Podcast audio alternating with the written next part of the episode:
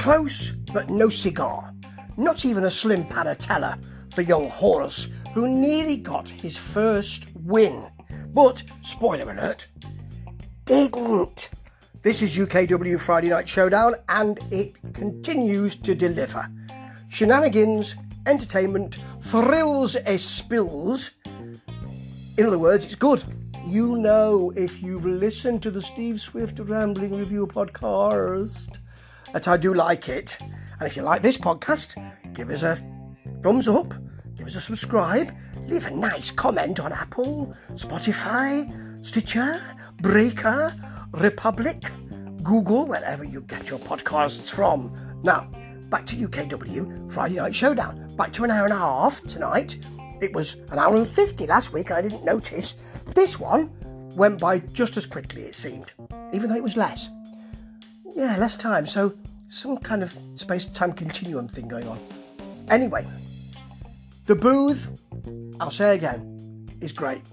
You've got Shelby Sinar, who's a ring announcer extraordinaire. You've got Sid Phoenix giving us the excitement. And in the middle, you've got Brett Hadley, who I think is the voice of UKW, really, having done it for so long. He adds a bit of gravitas, or is it gravelly ass? I don't know which. In fact, you know, I interviewed the gent last night, and you'll be hearing that interview tomorrow. So he'll be talking about what a great time he's having with UKW. You can tell, but he does ask. He does add a sort of, a sort of, a sort of, you know, voice of learning, a trustworthy voice. Yes, yes. You'd lend him a tenner, I think. Yeah. Anyway, first of all, before we start with the real action, Alfie Rogue is coming back. Sorry, Alfie is back. Yes, at the next event, which is next week, isn't it? No, it's this week. 28th, isn't it? it? Is it Saturday? Yes, because this is from Friday, of course. In the um the the program itself, we first of all, because apparently he demanded it, and Brett said to Sid, "Didn't he get you against the wall?" it's Mustafa Khan who's out first. He wants to start this program. He's smiling though, quite pleased. He wants the crowd to bow to him, apparently. And um, he also wants a last man standing match with JPR, who says he won the match a couple of weeks ago, which he did. That cannot be denied, but it was a fast count. I agree with, I agree with Henry Winter, and he made a, a decision in his role as assistant general manager for Friday Night Showdown. Or JPR wants to come out and talk about that. He's got the air horn, which was broken last week. Oh, yes. He accepts that at rebound, it will be a last man standing match. That's going to be good, actually, because he's a big dude as well, and he'll be able to take it to Mustafa Khan, I feel. He says he also he can beat all of uh, the Persian Empire, not the Public Enemy, the Persian Empire, who are the best faction in wrestling at the moment. There, I said it. That brings about chance of stupid wolf boy, as you do, and he wants Joey Flip Flop, Joe, Joe Sedgwick, Joey Slider tonight. He does work the, the crowd so well, JPR. It's good actually, and so does Mustafa Khan. He works the crowd extremely well. Yeah, but somebody's going to be fighting Mustafa Khan because he wants anybody. Well, who's going to come through to fight him?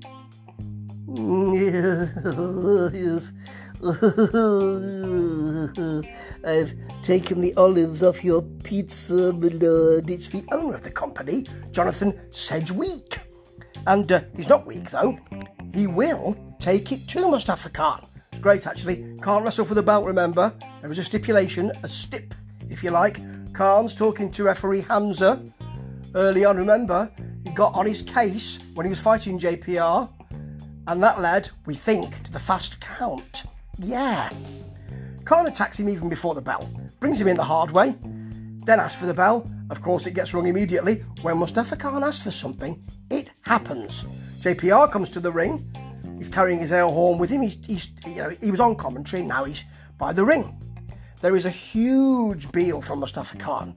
then a choke, and he gets then he decides I don't need to stay on him. I'm just going to go out to the ringside and rip up signs. Back in the ring, Sedgwick puts him down, hits a figure four, cinches it in, makes Mustafa Khan scream a little bit. And then the end comes, and I'd forgotten all about JPR at ringside. Mustafa Khan rolls over to where the air horn is. That gets let off in his face. I've let off in his face. Not that way. And there's a roll up for the pin. It's great. It wasn't a fast count. Brett Hadley is very, very um, sure about that. And that's what he talks about. Wasn't a fast count, so it was definitely a loss for Mustafa Khan. It's great, actually. And Jonathan Sedgwick gives JPR the belt to hold the World Heavyweight Championship, or the UKW Heavyweight Championship belt to hold. Get used to it, he says.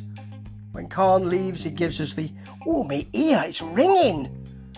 And then tells Sid they cheated and he did nothing. Well, not really but I can see what you mean. I have to. It's part of the deal I've done with them.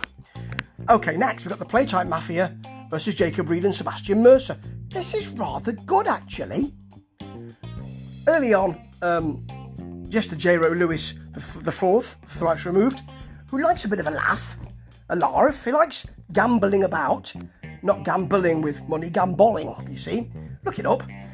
He, um, he runs around, parades around, should I say, at ringside with a Princess Reed sign. That's getting some traction, you see. Mercer's had a bit of a got a bit of a hardening of his attitude. He's joined with the with the crowd. Maybe Jacob Reed's attitude has rubbed off on him. You never know.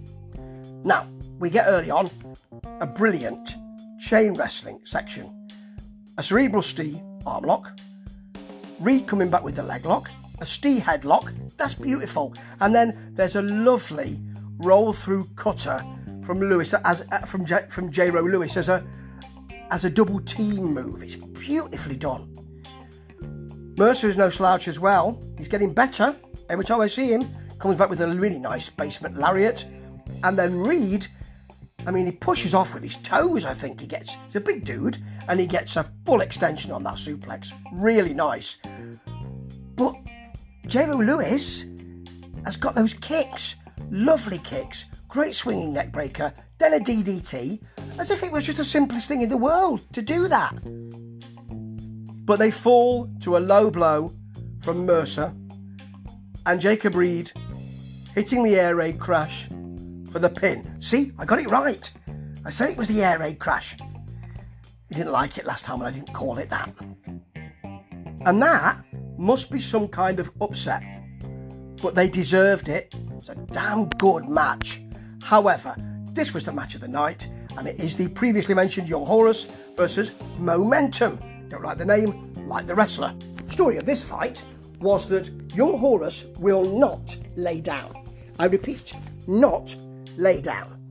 Split chance to start with, which is great to see because this is only Momentum's second match Early on, you get the Horus high knee in the corner, and then he pulls up the top to give the chest a chop. Yes, it's really well done. And then a lovely bulldog out of the corner. Young Horus has got some fantastic moves, and he's got a great attitude, and the crowd like him. All he needs now is a win. There is, though, a momentum sweet standing twisting moonsault. Sweet standing twisting moonsault. He did it last week. It looked just as good this week. And then what also looked good is that split leg moonsault for a very long two count. It deserved it. Horus comes back with a shining wizard for his own very long two count. Anything you can do, I can do better. Well, the same actually, because they both got two counts. And then a widow's peak from momentum for another two count. There was a great moment at the end when they both fought on the top turnbuckle for supremacy. In the end, Horus slipped down and hit the code red, but he didn't get the pin. That went to momentum with a go to sleep. What a match! Match of the night by quite a long way tonight, actually. Fabulous. And it will come. It will come for young Horus. It is about the journey, and he's learning so much. Next, we've got Joey Flip Flop.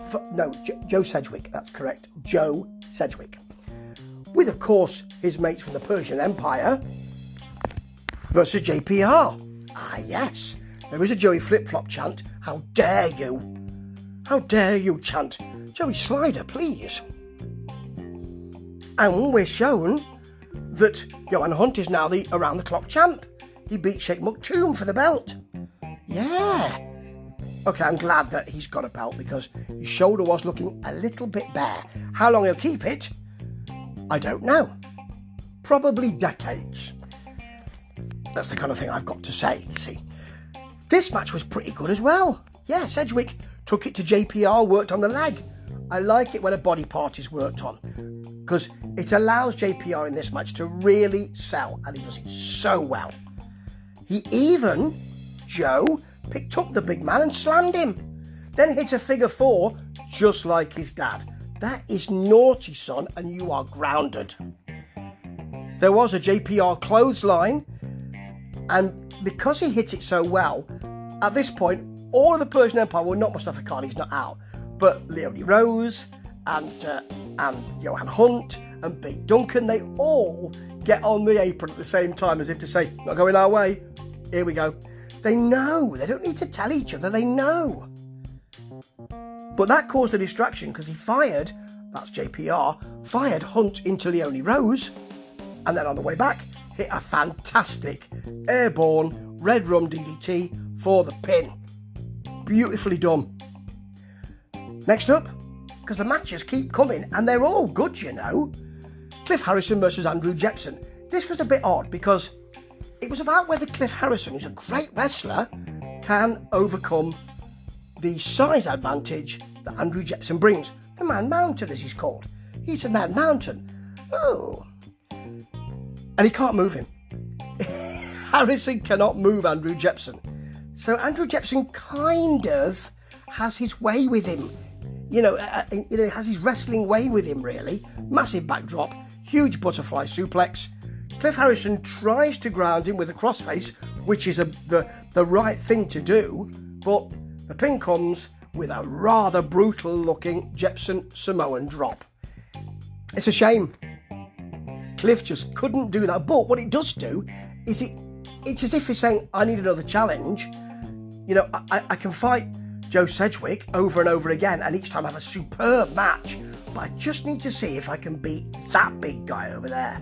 No, I can't this time. But it's a challenge and I'll try. Great, great to see and entertaining.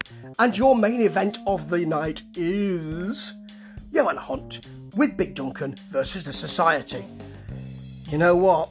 This is almost match of the night, really close. It's for the uh, number one contenders to the tag team titles.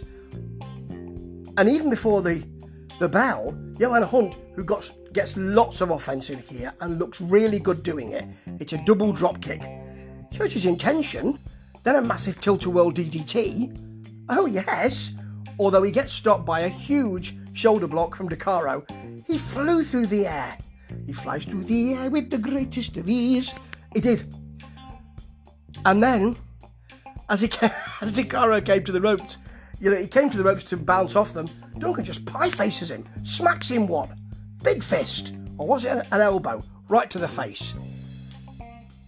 When he's in the ring, Duncan, he, he, hit, he, I mean, he hits a slap or a chop, whichever you'd like to. I think it was a slap. So hard, it must have been heard in Leeds. We are in Barnsley at the moment. Yeah, then Hunt does that great spot where he uses Duncan's back for a, it was a neck breaker, I think. Then a single arm DDT, superb. Duncan decides to go to his strengths, bear hug for ages. But Decaro came back with a cutter off the top, and there was a massive spine buster from from Remus Kane because the society are getting better every week as well. And then you've got Henry Winter and JPR coming out onto the walkway. Why wouldn't you? The Persian Empire have had problems with them, as we know. So Duncan goes straight up to Henry Winter because he wants to confront him. He's not looking at what's happening in the ring, and the society are having their way with Hunt. There's a Kane sleeper, and this is lovely actually.